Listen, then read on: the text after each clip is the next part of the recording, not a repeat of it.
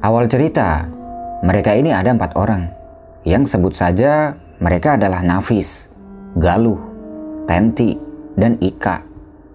Mereka berempat ini adalah teman akrab di kampus, dan sering kali mereka ini nongkrong bareng kalau ada waktu senggang. Karena waktu itu mereka akan ada libur cukup panjang, Galuh dan Nafis berencana mengajak dua teman ceweknya itu untuk pergi mendaki gunung. Mengingat sebelumnya dua teman ceweknya itu belum pernah mendaki gunung.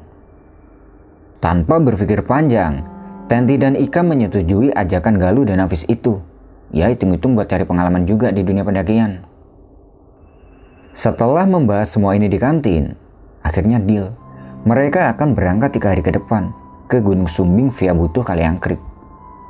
Di antara mereka berempat, Cuma Galuh yang bisa dibilang lebih berpengalaman dalam dunia pendakian. Jadi setidaknya bisa merangkul mereka nantinya. Hamin satu mereka sepakat untuk berkumpul di rumahnya Nafis untuk menyewa peralatan yang belum lengkap. Setelah semua dirasa sudah lengkap, mereka balik ke rumahnya masing-masing untuk istirahat dan mempersiapkan diri untuk esok. Singkat cerita, jam 7 pagi, mereka janjian untuk bertemu di kampus dan akan berangkat bareng dari sana. Tanpa ada kendala apa pun, mereka semua berkumpul dan tepat jam 8 pagi mereka berangkat dengan menggunakan motor menuju ke Gunung Sumbing via Kaliangkrik. Perjalanan ditempuh mereka kurang lebih 1,5 jam dari tempat tinggal mereka yang ada di Salatiga. Di perjalanan, mereka sempat mampir di warung untuk sarapan dan juga ke minimarket untuk membeli logistik yang belum lengkap.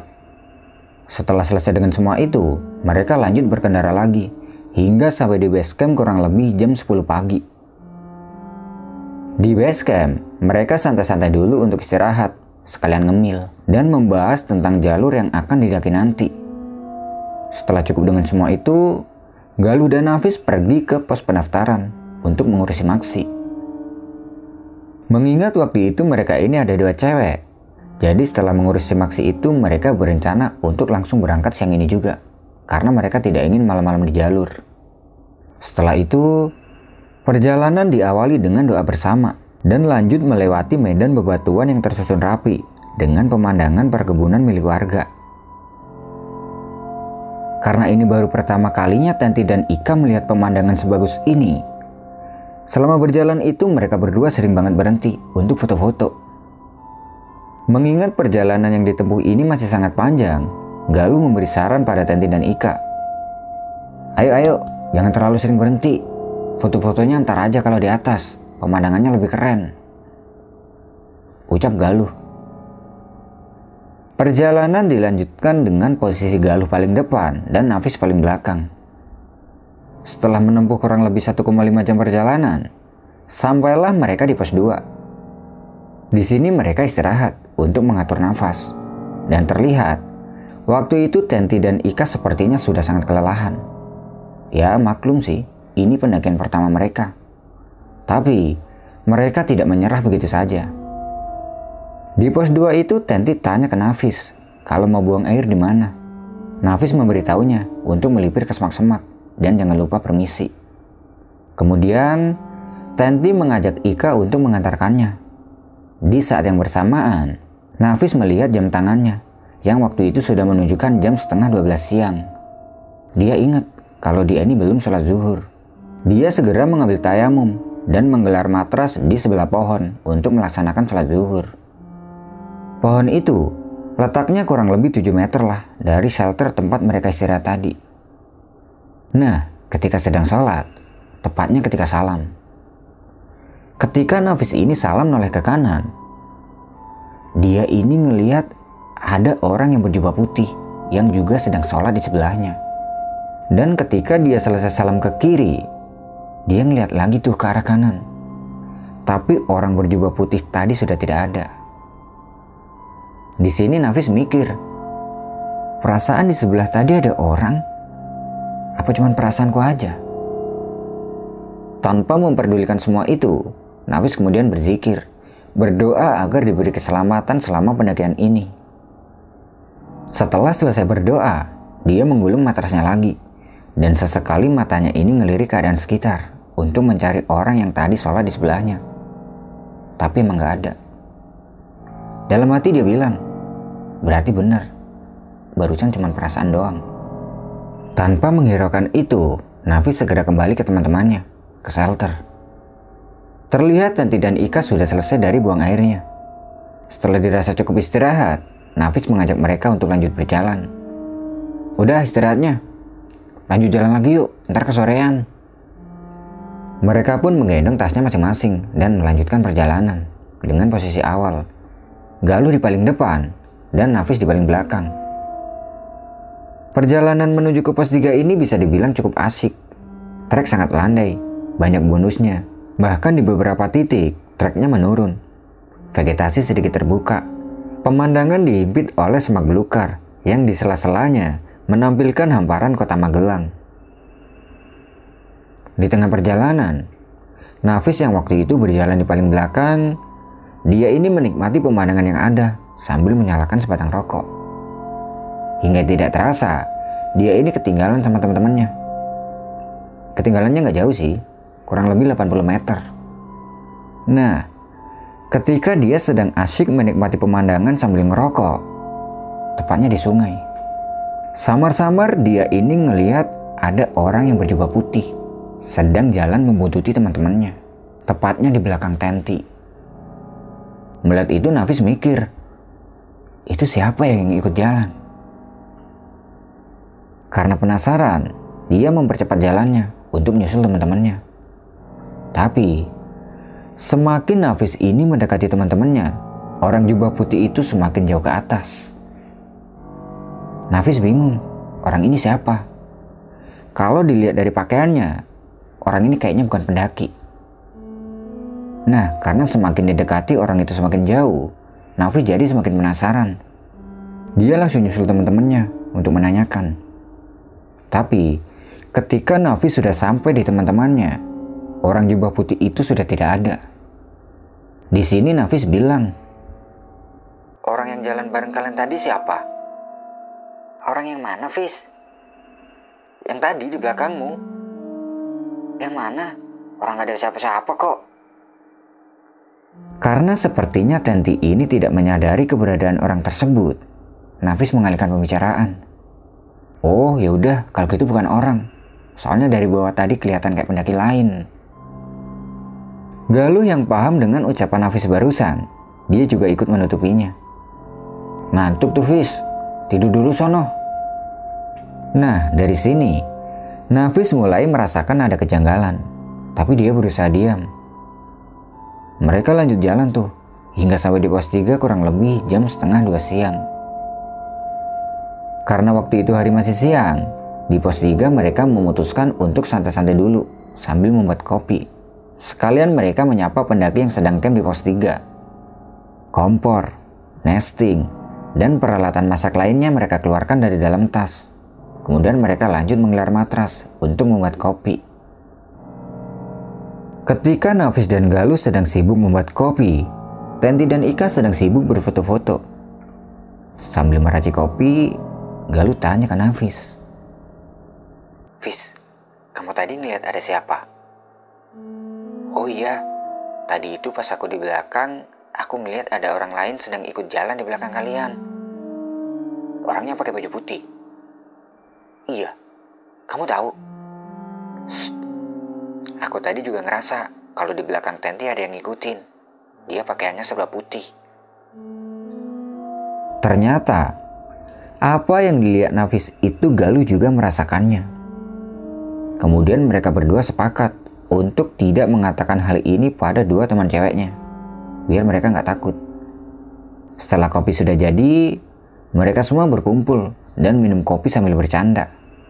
Sesekali, Galuh menggoda Tenti karena sebenarnya dua orang ini sama-sama suka, tapi mereka nggak ada yang berani bilang. Melihat waktu itu waktu sudah menunjukkan jam 3 sore, mereka segera berkemas dan akan melanjutkan perjalanan menuju ke pos 4.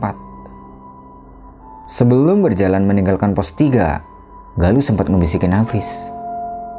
Fis, kalau nanti ngeliat ada orang jubah putih lagi diem aja, simpen dulu aja. Nafis hanya mengangguk, menandakan kalau dia ini paham dengan apa yang dikatakan Galuh tadi. Perjalanan kembali dilanjutkan dengan posisi awal. Galuh di paling depan dan Nafis di paling belakang. Trek dari pos 3 menuju ke pos 4 ini didominasi tanaman nanjak. Medan mulai terbuka dengan semak di kanan kiri jalur. Di tengah perjalanan, tepatnya di antara semak-semak, tiba-tiba Tenti terjatuh. Spontan mereka semua langsung nolongin Tenti dan Galuh bilang, Hati-hati Ten, Jangan buru-buru jalannya. Dengan wajah bingung, Tenti menjawab. Kayak ada yang narik kakiku loh tadi. Mendengar itu, Nafis langsung kepikiran tentang orang jubah putih tadi. Karena terakhir kali dia ngeliat orang itu, dia jalan di belakang Tenti. Galuh nggak ngerespon perkataan si Tenti tadi. Dia langsung bantu dia buat berdiri. Kemudian mereka lanjut jalan lagi dengan pelan-pelan. Setelah kejadian tadi, Tenti merasakan perih di pergelangan kaki kanannya. Jadi rasanya itu antara perih dan panas. Tenti mengira mungkin itu efek dari dia jatuh tadi. Jadi sambil jalan itu dia menahan rasa perih di kakinya. Singkat cerita, sampailah mereka di pos 4 kurang lebih pukul 5 sore. Sesampai di situ, mereka langsung mendirikan tenda di dekat pohon tunggal yang ada di pos tersebut. Waktu itu di pos 4 kondisinya cukup sepi, cuman ada beberapa tenda doang yang berdiri. Setelah tenda sudah berdiri, Nafis melipir jauh tuh untuk mencari tanah datar karena dia akan melaksanakan sholat asyar. Ketika sedang sholat rokaat kedua, Nafis ini merasa kalau di belakangnya ini ada orang yang juga ikut sholat. Mungkin Waktu itu Nafis ini kurang khusyuk, jadi dia merasakan yang tidak-tidak. Dia berusaha memfokuskan pikirannya. Setelah selesai sholat, dia langsung nengok ke belakang. Dan ternyata di belakangnya Nafis itu tidak ada orang lain. Karena waktu itu tidak terlihat ada siapa-siapa, Nafis lanjut berdoa, meminta agar diberi keselamatan selama pendakian ini. Setelah itu dia balik ke teman-temannya. Sesampainya di tenda, Tiba-tiba Galuh berbisik. Fis, tadi di belakangmu ada orang baju putih yang ikut sholat. Mendengar itu Nafis kaget. Berarti yang dirasakan tadi itu benar. Lalu dia jawab, Aku juga ngerasa gitu tadi. Ya udah biarin aja. Kayaknya dia baik. Nafis hanya menganggukkan kepalanya, menandakan kalau dia ini paham apa yang dimaksud Galuh. Sore itu mereka masak di depan tenda. Ketika Nafis dan Galuh ini sedang sibuk masak, terlihat dari depan tenda, Tenti memegangi kaki kanannya. Sepertinya dia sedang kesakitan. Karena khawatir, Galuh langsung nyamperin Tenti untuk melihat keadaannya. Kakimu kenapa, Ten? Gak tahu, tiba-tiba memar gini. Kamu alergi dingin? Enggak, Sejak habis jatuh tadi rasanya perih. Pas dibuka ternyata memar gini. Nafis yang mendengar percakapan Galuh dan Tenti, dia langsung berpikir negatif. Apa jangan-jangan ini ada hubungannya dengan orang jubah putih tadi? Galuh segera membalut kaki kanannya Tenti yang memar itu dengan buffnya. Setelah itu, dia meminta Tenti agar istirahat aja di dalam tenda. Tenti pun istirahat ke dalam tenda, ditemani sama Ika. Setelah itu, dia lanjut masak sama Nafis. Sambil masak, Nafis menanyakan keadaan Tenti pada Galuh. Tenti kenapa lu? Kakinya merah, mungkin dia alergi dingin. Sambil memasak, Nafis menceritakan apa yang sudah mengganjal di pikirannya pada Galuh, yaitu tentang sosok orang berjubah putih yang mungkin ada hubungannya dengan lukanya si Tenti. Tapi Galuh nggak sependapat sama Nafis. Menurut Galuh, orang baju putih tadi itu mungkin jin muslim. Tidak lama kemudian masakan sudah matang. Mereka pun makan dengan lahap. Dan sesekali, Nafis melihat ke arah luka yang ada di kakinya Tenti. Setelah selesai makan, mereka lanjut nongkrong di depan tenda sambil menikmati kopi dan melihat pemandangan sunset. Karena sore itu udaranya semakin dingin, mereka memakai jaketnya masing-masing. Di depan tenda, mereka ngobrol ke sana kemari, membahas hal-hal yang tidak penting di kampus. Terlihat beberapa pendaki lain berbondong-bondong dari bawah dan baru sampai di pos 4. Karena sudah masuk waktu maghrib, tidak lupa Nafis melakukan kewajibannya untuk sholat. Dia sempat ngajakin Galuh sama yang lain untuk sholat bareng, tapi mereka nggak mau. Kemudian Nafis pergi ke tempat yang tadi dia sholat asar untuk melaksanakan sholat maghrib. Ketika Nafis sedang sholat, Galuh memperhatikan Nafis. Kali aja orang baju putih tadi muncul lagi. Tapi ternyata enggak. Hal yang sama juga dilakukan oleh Nafis. Setelah selesai sholat itu, dia nengok ke sana kemari. Kali aja orang jubah putih tadi ada. Tapi ternyata enggak. Kemudian Nafis kembali ke teman-temannya dan lanjut ngobrol ke sana kemari. Malam semakin larut, udara juga semakin dingin. Karena tidak betah dengan suhu yang sangat dingin, Ika dan Tenti pamit untuk masuk ke dalam tenda. Sementara Nafis dan Galuh, mereka memasang flashset di antara dua tenda cowok dan cewek. Malam itu Nafis dan Galuh masih sibuk dengan kopinya. Dan sesekali, Nafis tanya ke Galuh tentang perasaannya kepada Tenti.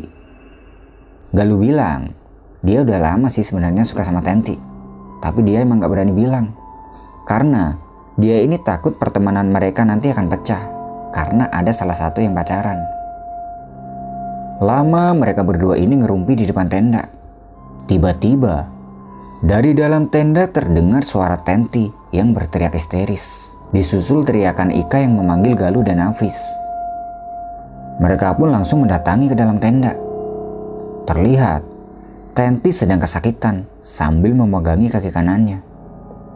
Kata Tenti, Barusan dia ini merasa ada yang mencengkeram erat kaki kanannya di bagian lukanya itu.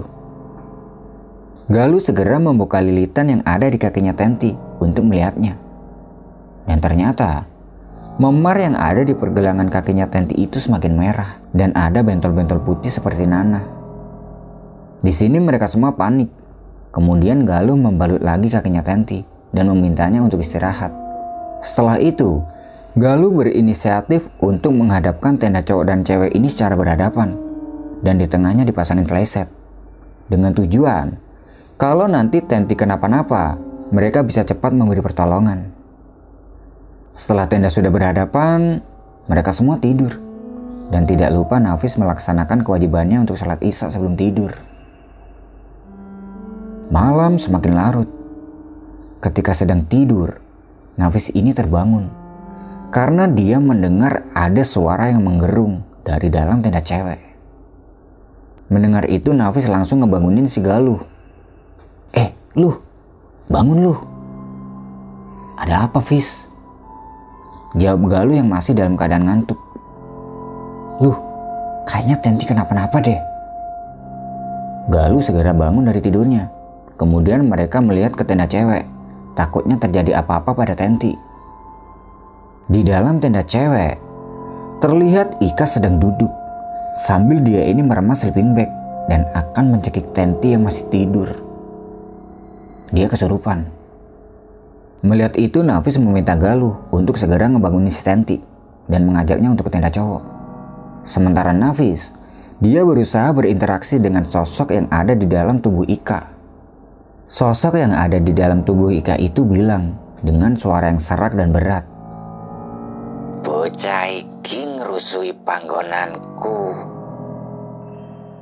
Anak itu ngotorin tempatku. Sambil memegang pergelangan tangan dan keningnya Ika, Nafis mencoba mengeluarkan sosok itu dari dalam tubuh Ika.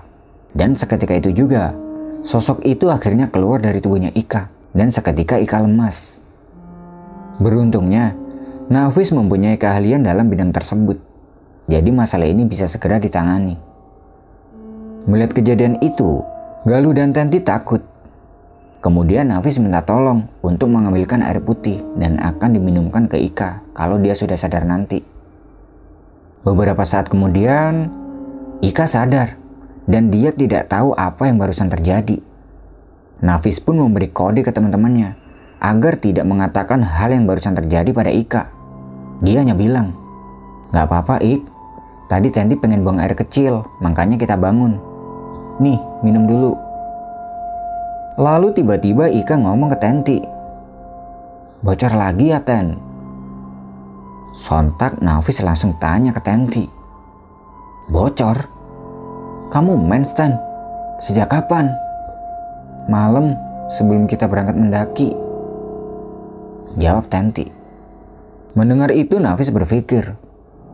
Pantesan aja sosok yang masuk ke tubuh Ika tadi bilang kayak gitu.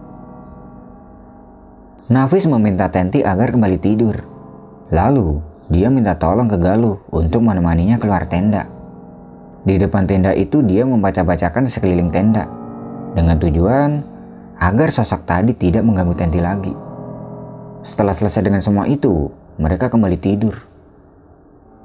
Ketika sedang tidur, Nafis bermimpi didatangi oleh sosok orang berjubah putih. Dia mengatakan, "Pulang, ajak teman-temanmu untuk segera pulang dari sini." Orang itu tidak jelas wajahnya. Dia selalu menunduk meskipun dia sedang ngomong. Setelah mengatakan itu, dia langsung pergi meninggalkan Nafis. Pagi pun tiba. Pagi itu, terlihat luka yang ada di kakinya Tenti itu semakin parah. Nanah keluar dari luka memarnya. Sampai-sampai Tenti nggak kuat nahan rasa perih. Melihat keadaan Tenti yang seperti itu, Nafis memutuskan untuk tidak melanjutkan perjalanan ke puncak dan kembali turun.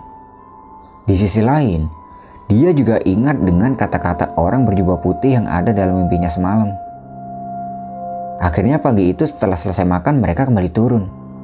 Di perjalanan turun, Galuh menggandeng Tenti karena kakinya Tenti ini rasanya sakit banget kalau dipakai buat jalan. Galuh juga bertanya pada Tenti, kapan dan di mana terakhir kali dia bocor dan membuang pembalutnya. Tenti bilang, dia mengganti pembalutnya itu di pos 2, pas dia pamit buang air kecil. Jadi waktu itu Tenti ini ternyata nggak buang air kecil, tapi mengganti pembalutnya dan meninggalkan pembalutnya itu di sana.